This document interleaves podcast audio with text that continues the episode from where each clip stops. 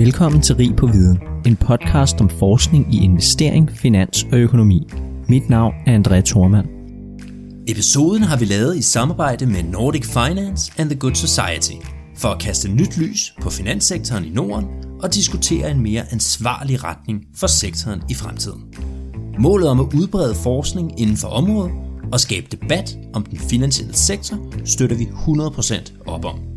Tag et kig på deres hjemmeside nfgs.dk, hvor der ligger masser af fed forskning og seminarer om ledelse, bæredygtighed, pengepolitik og meget mere. This podcast episode is about anti money laundering. And today I have invited Kalle Johannes Roses to the studio. Kalle, welcome to. Thank you. Kalle, would you please give a brief introduction about yourself, background, and career? Yeah, so uh, my name is Kalle Johannes Rose. I'm an associate professor at Copenhagen Business School.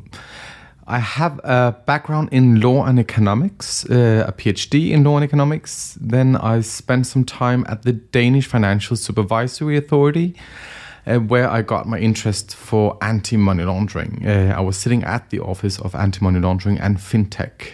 Um, then I went back to the academic sector as an assistant professor, and I kept on digging into the interesting world of money laundering. Yes. And uh, money laundering, anti money laundering is also called uh, AML. Yes. And just in general, what, what is it? Well, it's it's a quite interesting field because money laundering is a crime in itself, but it depends on a pre-assessing crime. So there needs to be a crime before money laundering can actually happen. So you have a crime that will give some proceeds, money typically. You need these money to be laundered because you need to disguise the origin of the original crime. So you need to kind of you got a million dollars out of it could be everything from a murder to a bank robbery, and then you need to use this money for investment purposes or other. But the bank or another financial institution would never allow you just to bring a million dollars into cash, and hence you must do a process to try to disguise the origin, so they can't see where you originally got the money from. And money laundering, is that typically due by professionals, organizations, or from where do we see these activities? We typically divide money launderers into two categories. There's the professional money launderers, and then there's the unprofessional. Unprofessional will typically, that's the one getting caught. That will also be the basic uh, employer who doesn't pay taxes or what would say small level of money laundering. When we have the other group, the organized money laundering. That is a professional uh, service provider in itself. So here we will typically have a network of lawyers, accountants, and expertise that will go in and kind of act like a service provider. So you buy the money laundering service. And your research is that rather focused on the professional side, so or the unprofessional? What's the most interesting thing? For, for me, the most interesting thing is, of course, the professional, uh, the organized crime, because the unprofessional, that is, for the first, it is one that we catch. Uh, more than 90% of all cases are about unprofessional money laundering. So we want to dive in and investigate the organized crime also because here you can actually here's the challenge eh, the challenge lies with the professionalism because you can see that there will typically always be legal assistant accountants so people who knows the system knows the regulation and that is kind of also where the tricky parts comes in because and for researchers the fun parts. Because when I do law and economics, it is about looking at the incentives, looking at the regulation, and try to find the loopholes, what would I do if I was a professional money launderer and dig into that and try to elaborate on the mistakes or lacunas, the errors in the regulation.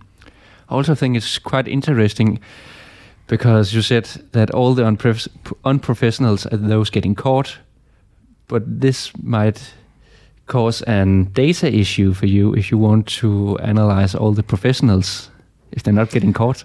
Well, and this is why we so typically what we see is that the big cases are the one getting exposed by journalists. Uh, so we had the Panama Papers, we have all these. So that is when we talk about organized crime. So I also spent some time with the media because they actually get the good data from secret sources. Because if you go to police intelligence, you can get some data, but that would be about unprofessional money launderers typically. Hmm. I think the Panama Papers is a great example. So, did this case contributed a lot to the general research within money laundering? Well, we have to acknowledge that there's a huge lack of research in terms of money laundering, uh, both in terms of anti-money laundering, so the what we say the intelligence of finding money launderers and prevent them from misusing the financial uh, system, but also in terms of getting to know them better because it is a defense system we've set up. So we need to know our enemy, and we still have a lot of lacking here. What the Panama Papers did was more bring focus on how vulnerable our financial, very globalized, trustworthy, and trust based system has been. It it set really uh, some focus on how quick money launderers, professional money launderers, how they act across borders, and the extent and excessive amount of money that is being transferred illegally across our financial system. Do you have any idea who our enemy is? Typically, when we talk about cybersecurity, we're also talking about uh, the Western economies versus uh, Russia and China. But what about within anti-money laundering? Where are our enemies? So again, we we kind of had to divide it because, of course, we have there there are some politics uh, included in all of this because whenever there's regulation, what we consider being legal or illegal will of course be different in Russia, in China. So we have to divide it in there's the national or the regional Western politics Western kind of legal society where there's changes between that and other regions. And then there's what is uh, considered being illegal across the whole globe. So when we talk about the FATF recommendation, the international UN recommendation and area, here it's something that we all agree upon across uh, the world that this is illegal. So when we adopt these definitions of money laundering, we have to look at it in in a global context, understanding that what is criminal in one country might not be criminal in another country. But we have some agreements uh, on corruption, bribery, which is transversal across the whole globe, and here we can say that we all agree at least. Mm. And if we if we go a bit back in time, you had to make a decision. This should be your research field how did you got your very first interest in, in money laundering? it's quite. It, it actually goes really far. I remember already as a kid. I I don't know why, but I had a huge worry about what would I do if I didn't succeed. So I started trying to. Um, I learned myself how to unlock uh, lock uh, pick locks and also uh, try to steal from my parents, see if they noticed, and then give it back, and just send, I I would I was very interested in being a criminal without going to, to the actual effort of being a criminal. So I had some interest uh, already back then, but my primary interest came when I went to the FSA uh, after spending uh, writing my PhD in law and economics. So I, I already have an interest for the criminal side. I also tried to go for a job in the police intelligence service and so there's something latent and when i was at the um, danish fsa we were in the implementation process of the fourth anti-money laundering directive hence giving me a, a great look into how this whole legislative process and how should we transfer a system going from a non-risk based to a risk-based system so looking at all the deficiencies um, that kind of sparked something in me. Hmm. Fortunately, you choose the legal way, but there are some people who don't. And usually, we talk about that uh, money laundering is used uh, to finance terror. Uh, you say that uh, we don't really know our enemies, and it's the data is quite limited, but we still have some ideas that it's used for terror financing. How, how do we know that? So, when when we talk about money laundering, it's a crime. You have a uh, the best case is going back to uh, the old movies. We we know the mafia. We know all of these old classic kind of money laundering setups. So there we have criminal activities. It could be drug trade. It could be uh, trafficking that leads to some money being paid out, typically in cash. We need to launder these money because we want to reinvest in further illegal uh, businesses or maybe buy a luxury yacht. So this demands a money laundering process. So when we talk about money laundering, we talk about illegal activities which ends up with a good profit that we need to launder so we can disguise the illegal origin. There's a big difference when we talk about terrorist financing because terrorist financing is you or me having a political aim that we want to sponsor or support. So it's not that we run a business that will give us some profit, that we then invest in something. Terror financing is driven by a political goal. So it's uh, it can also be a religious goal. So there's it's two very distinct different types. The reason why we put it and always talk about it together is because it's forced together by regulation. So what we saw is when we wanted to construct the AML CFT regulation, we mixed them together because what can limit the misuse of the financial system for money laundering purposes, well, that's monitoring uh, transactions, and all of these things is also the things that would limit the misuse of the financial system for terrorist purposes Yeah. or terrorist financing. So we kind of had the same structure. We were setting up a surveillance system because that's basically what the regulation is. So setting up the uh, surveillance system, we could easily take terrorist financing in the AML agenda because we were already doing it. What we needed to just surveil was another technique. So instead of money going in from businesses, it's more the other way around. It's money going typically out of, for example, Europe to other regions for to support political or religious purposes.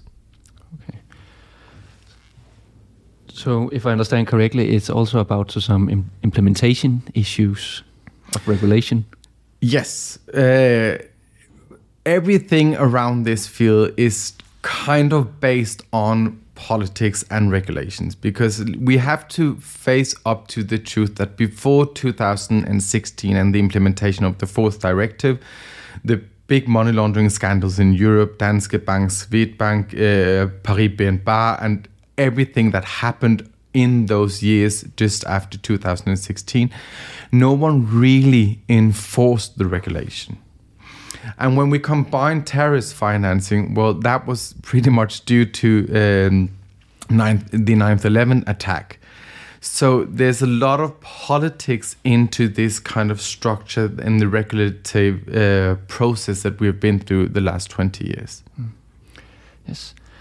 So uh, that's what that was a bit about the background, and uh, to sum up, you're part of a research project called the Nordic Finance and Good Society, and you state that it's time for regulators, private entities, and politicians to debate what an acceptable amount of money laundering is. So now we're not talking about it should be unacceptable. Instead, we should find an acceptable threshold. Yes. So why should mo- why should money laundering be accepted and a re- at a certain threshold? Yeah, so it, it is quite complicated, but before we go into uh, the subject of money laundering, we first have to understand risk-based regulate, uh, regulation. So in 2000, uh, with the implementation of the fourth money laundering directive, what we did was we transferred the regulation from being standard and rule-based to be based on risk when we do this, we we're transforming a technical uh, substance here. So the best way to explain it is to look at the health sector.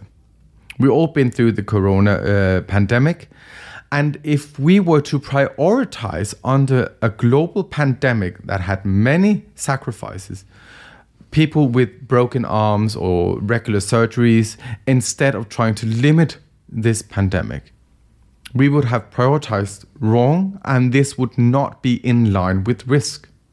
So, when we talk about risk based regulation, this is exactly what it is. We're regulating our efforts toward the risk that we are exposed to. When we then move to the money laundering regulation, well, we know that money laundering is happening out there. But if we do not agree on some, type, and I know it's politically totally incorrect to say, but we need to, if we do not agree on an, an acceptance level, we cannot use the resources that we have effectively. So, what we've seen in Denmark and what we also see in other countries is that we have the larger banks, due to all these scandals and the political pressure and the media pressure, they've started to report immensely, and there's a lot of report uh, reporting to the FIUs across the EU we still had a lot of entities that don't report anything. Even the banks are saying this is not an effective means of our resources. But we cannot be effective if we don't have a threshold. So imagine that you have a health system, a healthcare system, where you had unlimited amount of money. That would be like Sounds like a great country. it's a great country, but even in the Scandinavian countries where we actually have great expenditures on healthcare, we have a limit. So at some point, we must say, okay, do we need to intensify? Do we need to use more money to save more lives? Or is this the threshold? We accept in our country, in all countries, we accept a certain level of death of sickness because it is not profitable not to do so. So we are exposed by health risk all the time. And politicians set a standard, set a level of how much should we pay in taxes to try to contradict this risk to manage to mitigate the risk. This is just to give an example of the issue with money laundering. In terms of anti money laundering, we do not have this threshold. And what it does, it it makes an uneven, not effective investment here. Because if you don't agree on an acceptance level, you can choose to not accept anything. That would be zero risk. And that tends to be where the larger banks are going right now in Europe because regulators are after them. We have uh, the FSAs across Europe uh, inducing fines and coming out uh, doing inspections. But zero risk is not an option. Yeah, so, so zero risk in practical for the hospitality service. That would be if they said we have zero risk that no one dies at our hospital. That would be treating everyone. Okay. No matter the cost. No matter the cost. And this is the same thinking we should apply on anti-money laundering. Yes.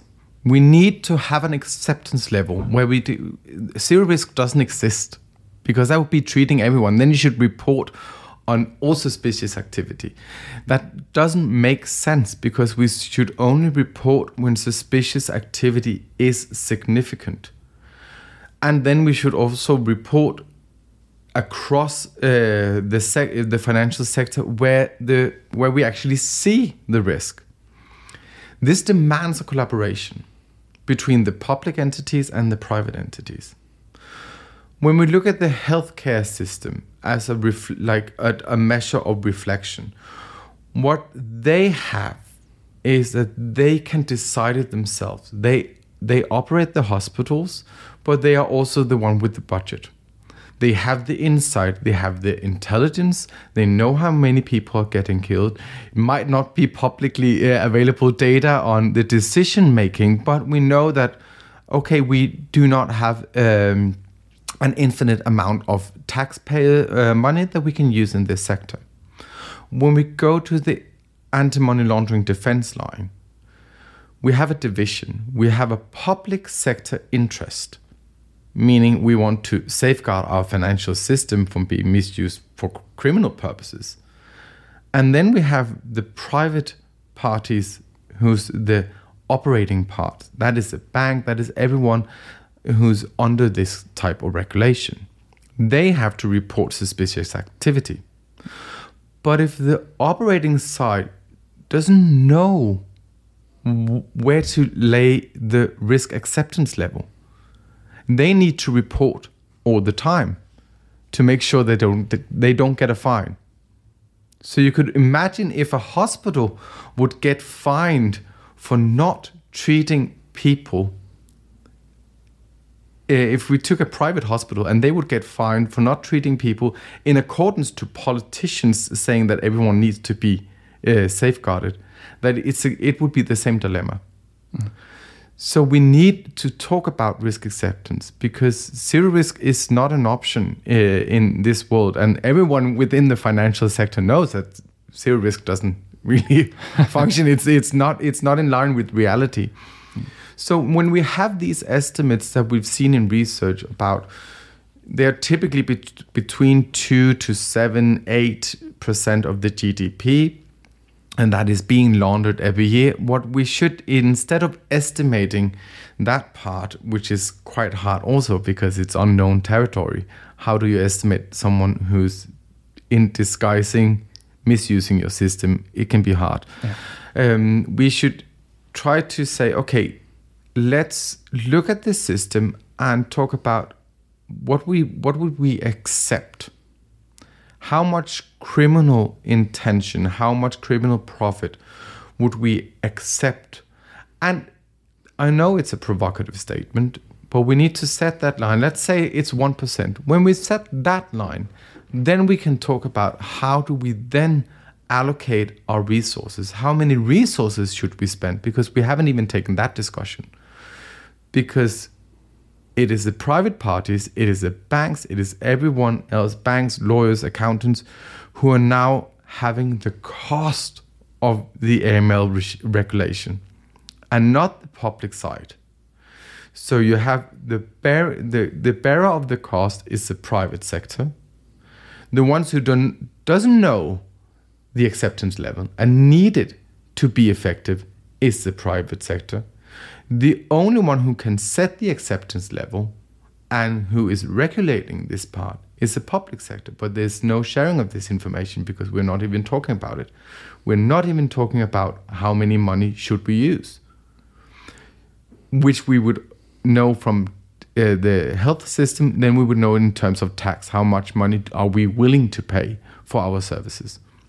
So there are some issues, and this is what we brought out in the white paper, saying that there are some things that we need not just to discuss in our society, but also to bring forth uh, in the research that we're trying to come forth with here is that we need to talk about acceptance level, but of course also a cost uh, kind of measurement because no one has said to a bank, okay, you're allowed to spend 1% on AML reduction.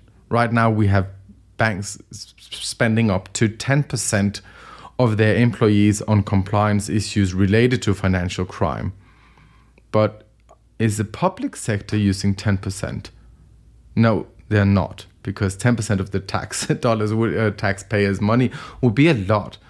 So there's a divergence here, and we need to align this if we need to have an effective kind of system or defense line towards this type of crime. Uh, we have also seen action from the financial sector in in increasing reporting from suspicious transactions. You have written in your white paper it has increased from about 20,000 yearly to almost 90,000 in, in 2020.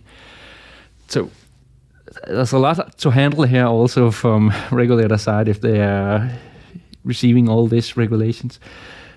I'm thinking about if we are uh, imposing this risk-based regulation, uh, what kind of threshold? Because you cannot, uh, I think you cannot measure right now how much activities are actually uh, under mon- money laundering? How can we put on one percent level? What should we measure? Uh, so, would the solution be, as you mentioned, some banks are using 10% of their employees on AML to, put those kind of standards, or how can we put standards on a quantitative way for risk-based regulation? So we we all we already know that these political agreements exist because what we could do is we could we could compare the public side interest and how much money have they spent on employees on this field and this is something we're looking into now data wise Yeah. to see how are they, how is the public side prioritizing this field in terms of saying is that the same prioritization we look at at the private sector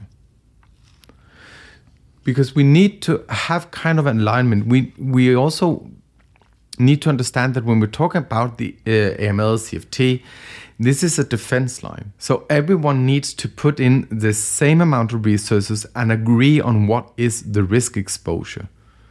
Right now, that is not what is happening. There's different types of uh, cost uh, or investments in in uh, crime reduction if you're on the private or the uh, public side but there's also different levels depending on which sector which type of company and even on the public side which area because that depends on politics. So there's a lack and we also seen this in the uh, national strategy uh, reports from the uh, from the Danish uh, Financial Intelligence Unit that there's a lack of uh, academic research, and what we will go into is trying to get access to these data because we need to align and set this standard. Because if we want to have effective resource allocation, we need to first f- get an acceptance level and then find out how much money should we use. Because right now we're just spending some are spending a lot of money and some aren't spending anything. There's of course difference in the risk exposure from a larger bank uh, to a smaller bank but that risk exposure needs to be disclosed between the public and the private side Yeah. But then this is also a quite important assumption if we say that the spending should be equal between financial institutions and the, the public sector. In this assumption, we we think that the public sector spending is sufficient. Do you think that? I don't necessarily think it's sufficient, but I think it represent the political lining. So of course we are allowed to oblige private entities to do more than we do in public investment. When I say that we will look at it, it's not that it has to be one on one because of course there won't be as many employees in the FSA looking at the AML as there will be in the total regime of the financial sector because they of course have to surveil. There's a, a much larger task. But to use an analogy if we looked at our police force if the bank if we should compare that with the banks right now what we see in terms of the behavior is that we're kind of demanding that the that the banks are setting out policemen on every corner of the street. That is not effective. And if we look at the public side, this would, is not what's happening in our society. We do accept crime. We do accept crime to a certain level. We do accept that we have gangs. We do, even in Denmark, we do accept that we have, until recently, uh, accepted publicly uh, uh, op- out open drug trade in the center of Copenhagen. I mean, there's some levels that we do accept. It's just not disclosed publicly. But that doesn't matter as long as the police force is on the public side. The problem arises that the ones being the operative party here is the private sector. But they're threatened by uh, fines, by everything else. And therefore, they thrive more and more closely to kind of a zero risk behavior. And that is contradicting the regulation because the regulation is risk based. it demands effective resource allocation. It actually demands every member state in the EU to secure an effective resource allocation. And to make this happen, all academic literature, even though it's scarce, points at the first thing we need to look at is agree on the amount. Uh, what is the cost? How much should we spend on this field? And then agree on an acceptance level before we can allocate the resources correctly. So, right now, we're seeing a situation that is actually not complying with the regulation. So, so right now, banks they could potentially spend all their income on anti-money laundering because that will never be defeated, and that's the current regulation that wants wants it to be. There, there's a, there's such a huge fear after we saw the Danske Bank scandal of what we would say the public court, uh, and what would a fine be, and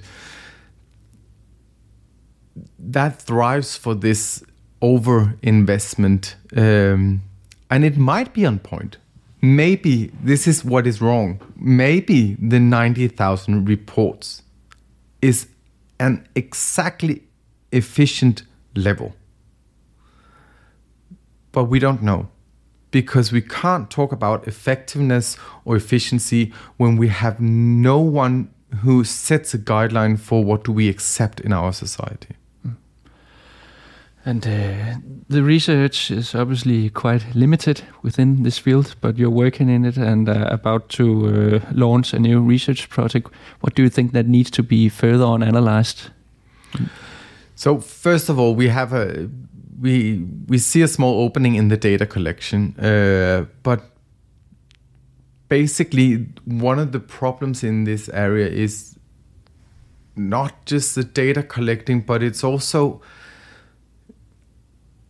we're kind of setting up we we we have to push some political boundaries and what i see and what i've raised uh, at certain levels and different times is that we need a regulatory change in Denmark. We're quite restrictive in Denmark in terms of uh, what we want and what we don't want and now it becomes really technical in a legal term and it's not very popular to go or, or very sexy to go that direction.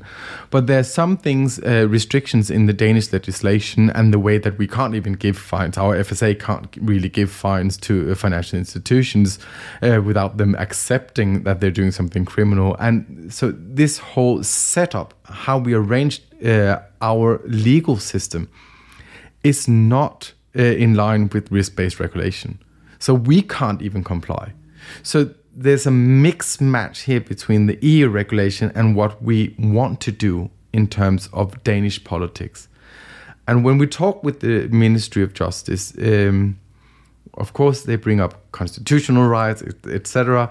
Uh, and of course, we cannot clash with constitutional rights. Uh, what seems funny is that we have neighboring countries with similar constitutions that interpret them in a different way and opens the accent and uh, access for these incentives and risk-based regulatory regimes that we need. Um, so they, there's there's multiple assets uh, or what we say areas that we need to investigate, but some of it is also not just for academics to say that this is wrong, but also for politics to react on what we're kind of already saying in academics, because it, it is quite already stated. Uh, but we can keep proving that this is not in line, this is not, uh, we're not complying with EU law, we're not doing this, we're not doing that. But if it doesn't get an impact, it doesn't really uh, do anything. So there's there's some research areas which we've already been into risk acceptance. This whole risk regulatory, how does it even fit the Danish culture? Um, because if we cannot get that structure right, it doesn't matter if it, it's AML or if it's the ESG will demand the same, cybersecurity rules will demand the same. We have all these EU regulatory schemes that are coming in large frameworks will hit all industries. But so far, we are not, we haven't designed our own system to comply with these type of EU regulations. So there's it's it's a heavy load because it's a you kind of need to change the behavior for a whole country. We do see some small lights ahead, which is not positive for Denmark itself, uh, but it's we are looking forward to the new um, super financial supervisory authority in the EU called the AMLA, which will come and uh, it will have a monitoring role, also looking into the supervisory authorities, also the legal framework. Are we e- even able to comply? Do we comply with the regulation? So the Danish, what we say, AML compliance as a country, because both countries and private institutions are part of this regulation. They will soon be under surveillance, and that might mix up, and we shouldn't expect to get a good evaluation. Uh, not in the first couple of years, because we need to do really groundbreaking legal changes in our society before we can even say that we can make risk based regulation effective. It seems like there's still a lot of a lot to do for you. Sadly, when, when, whenever you dig into a field, that's kind of the conclusion: is you always get larger and larger problems. And well, I just I actually like the AML regulation because it's quite on tact. You, are not sitting with a lot of legal principles. It's it's almost the easiest regulation to read if you understand a bit of risk management. But because it is so operational, because it is so technical, it's a functional law and it depends on risk. It what it where we can see the largest issues is actually in terms of the rest of the legal discipline because it's changing the fundamentals of law especially in uh, the civil law countries and the nordic uh, what you say legal tradition and that demands a lot to change a whole kind of system just because we want it. So, so the regulation, I find it quite good. It's quite in, it's incentive based. It's economic. It's based on. Well, I also have a background in law and economics, so we kind of like these these regulations that aims at effectiveness, efficiency, proportionality. Everything is in line.